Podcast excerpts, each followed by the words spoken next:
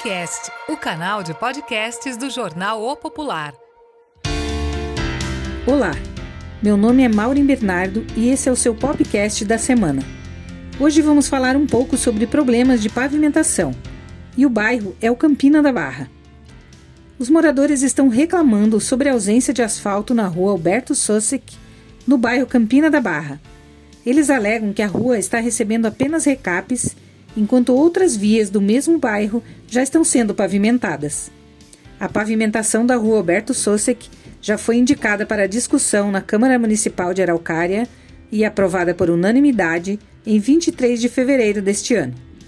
O texto da emenda destaca os transtornos provocados pelos buracos na rua, tanto para pedestres quanto para veículos. Segundo os técnicos da Secretaria Municipal de Obras Públicas, é realizada uma análise da estrutura do asfalto para definir o que será feito em cada rua. No caso da rua Alberto Sossek, a equipe técnica da secretaria concluiu que a espessura do recape nessa via é a mesma de um asfalto normal. Sendo assim, os técnicos explicam que a decisão de implantar asfalto ocorre apenas quando é necessária alteração na base que já existe, quando esta precisa ser refeita e que, no caso da rua Alberto Sossic, não faz sentido a prefeitura investir recursos públicos desfazendo uma base que está em condições adequadas. Educação. Para ampliar as experiências dos estudantes sobre a composição dos seus projetos de vida, fornecendo informações e vivência dos diferentes campos profissionais, o Colégio Marista Sagrado Coração de Jesus promoveu no sábado 29 de maio o evento online Circuitos, Projetos de Vida e Escolha Profissional. O público-alvo eram os estudantes do oitavo ano do ensino médio e suas famílias. Eles acompanharam palestras de professores da PUC-PR, Unifaciar, do representante do setor industrial de Araucária, Pedro Luiz Fernandes, e da representante da Associação Comercial, Marina Claudino. A coordenadora do Ensino Fundamental Anos Finais e do Ensino Médio do Marista, Rosângela Dambroski dos Santos, uma das responsáveis pela organização, disse que o evento registrou uma participação expressiva de todas as turmas. Segundo ela, foi um momento importante onde foi possível ressaltar que o projeto de vida vai além da escolha profissional, porque destacou também aquilo que o jovem deseja para a vida. Abre aspas. Demonstra a importância das escolhas que fizemos para sermos felizes como pessoas. Fecha aspas. A direção do colégio estima que cerca de 100 pessoas tenham participado do encontro online entre jovens, famílias e educadores. Para a diretora do Marista, Daniele Barrichello, o evento marca o Marista Sagrado como uma escola em Araucária que oferece todos os segmentos de ensino da educação básica. Abre aspas. O ensino médio do Marista se fortalece a cada dia na construção dos projetos de vida dos jovens que aqui estudam. Fecha aspas. Ação Social. A Gerar começou a distribuir cartões alimentação para cerca de 3 mil famílias em situação de extrema vulnerabilidade socioeconômica em Araucária. Cada família irá receber um auxílio no valor de 120 reais por mês durante três meses. A campanha tem como objetivo o combate à fome agravada pela pandemia. A entrega aconteceu na terça-feira, 1 de junho, na sede da Associação de Moradores do Jardim Alvorada.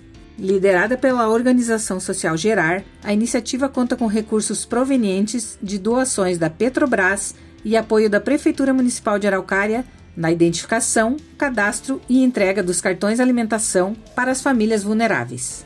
A Secretaria de Assistência Social do município identificou as famílias por meio do CAD único e será responsável pela entrega dos cartões aos beneficiários nos Centros de Referência de Assistência Social das comunidades em que reside.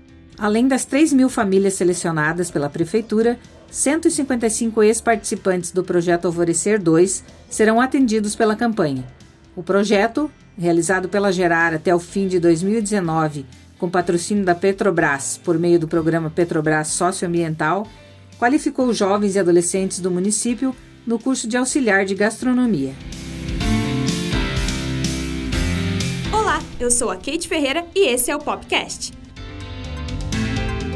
Moradores reclamam de más condições das ruas e da quadra esportiva. Moradores da Vila Angélica estão cansados do que eles afirmam ser um descaso da prefeitura com relação aos problemas existentes no bairro. Eles citaram a falta de manutenção nas ruas da região e a situação de abandono da quadra esportiva. Segundo os moradores, o único serviço que vem sendo feito são pequenos remendos nas vias. Parece que a Vila Angélica se resume ao terminal de ônibus, porque só nas proximidades é que são feitas melhorias. O restante é sempre esquecido, lamentou a moradora Ana. Ela conta que mora perto da represa do Passaúna, onde o fluxo de caminhões é intenso. Abre aspas. O tráfego pesado acaba detonando as ruas, que, por não receberem a devida manutenção, estão cada vez mais deterioradas. Sobre as reclamações dos moradores, a Secretaria Municipal de Obras explicou que não há previsão de obras de pavimentação para as ruas da Vila Angélica. Outra bronca da comunidade é com relação à situação de abandono da quadra existente no bairro, que seria o único ponto de lazer dos moradores. Abre aspas. A quadra está largada ao mato e aos bichos. A comunidade não tem outro espaço para se divertir a não ser ali comentou outro morador. A respeito das reivindicações, a prefeitura esclareceu que a revitalização da quadra já está em discussão, inclusive com algumas responsabilidades pré-definidas entre as secretarias envolvidas. Mulheres em tratamento contra o câncer participam de oficina de suculentas. Com o intuito de despertar sentimentos positivos das mulheres em tratamento contra o câncer, a ONG Eva, Espaço, Vida e Amor, iniciou uma oficina de suculentas. A primeira aula aconteceu no sábado, 29 de maio, comandada por Gilson Palmer. E o resultado foi surpreendente. Abre aspas. Se o propósito era tirar o foco da dificuldade ocasionada pela doença, foi plenamente atingido. As mulheres ficaram entusiasmadas com a produção dos vasinhos com mudinhas de suculentas, disse o professor. Toda a produção, segundo Gilson, será vendida no Festival de Inverno, previsto para os dias 9 e 10 de julho. Ele lembra ainda que, além das suculentas, a ideia é trabalhar com mudas de orquídeas também.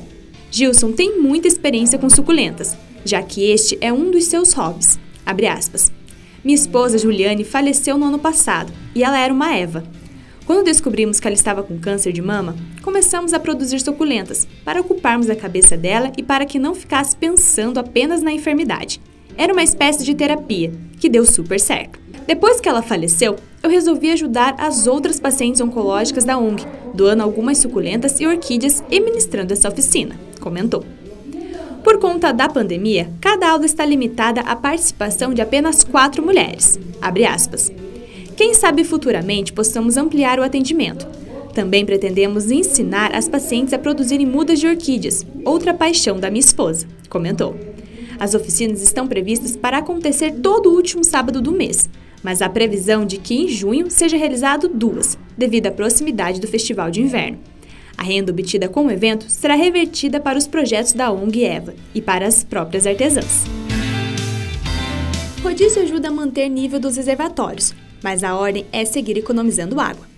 As chuvas de maio ficaram um pouco acima da média e, justamente com o rodízio, que vem sendo mantido, foram suficientes para a manutenção dos níveis dos reservatórios de água durante o mês de maio, Conforme a Sanepar, na segunda-feira, 31 de maio, o nível médio dos reservatórios do Sistema de Abastecimento Integrado de Curitiba e Região Metropolitana estava em 53,11%, o que significa quase o mesmo nível do primeiro dia do mês, quando estava em 54,6%.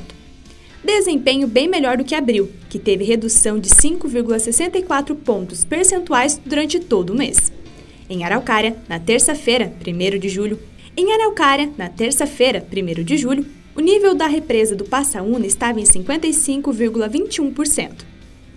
A companhia reforça que a expectativa para junho é que as chuvas sejam próximas ou um pouco abaixo da média, que é de 106,5 mililitros. Se essa previsão se concretizar, fica afastada a possibilidade de alteração do rodízio para um modelo mais severo. Hoje, o modelo vigente é de 36 horas com água e 36 horas sem água, com data prevista até o próximo domingo, 6 de junho.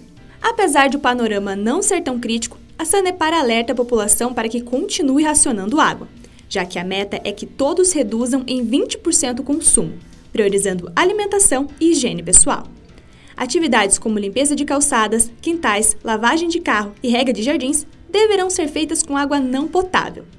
A dica é aproveitar a água usada da máquina de lavar e a água recolhida do chuveiro antes de aquecer, por exemplo.